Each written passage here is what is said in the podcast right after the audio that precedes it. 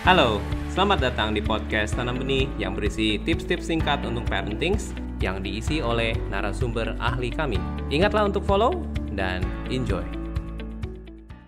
Semua orang sebenarnya bisa berbuat salah. Gak kecuali orang tua juga ya berbuat salah.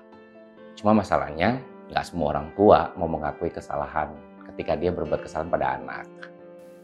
Dia ngerasa kalau dia mengakui kesalahan, dia merasa harga dirinya jadi turun atau dia merasa gengsi. Tapi ada juga orang tua yang nggak mau mengakui kesalahan dikarenakan karena dia menganggap bahwa kesalahan itu sepele, jadi nggak perlu minta maaf. Nah, padahal sebenarnya uh, orang tua yang minta maaf kepada anak itu memiliki dampak positif. Di antaranya, anak merasa dihargai. Kalau dari kecil anak merasa dihargai, maka ketika tumbuh besar, anak memiliki harga diri yang cukup. Kemudian, anak juga bisa belajar sportif karena dia mau mengakui kesalahannya.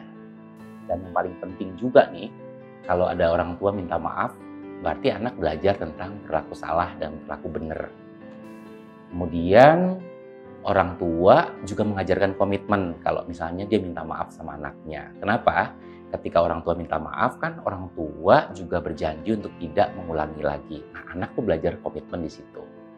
Dan yang paling saya garis bawahi kenapa minta maaf itu penting adalah kalau ada orang tua minta maaf, biasanya anak akan terlepas dari kecemasan dan kemarahan. Kira-kira begitu dampak positifnya. Anda baru saja memperluas pengetahuan parenting Anda. Follow podcast Tanah Benih di Spotify untuk terus mendapatkan update pengetahuan parenting. Mari bersama-sama menjadi orang tua yang lebih baik untuk generasi bangsa yang lebih baik.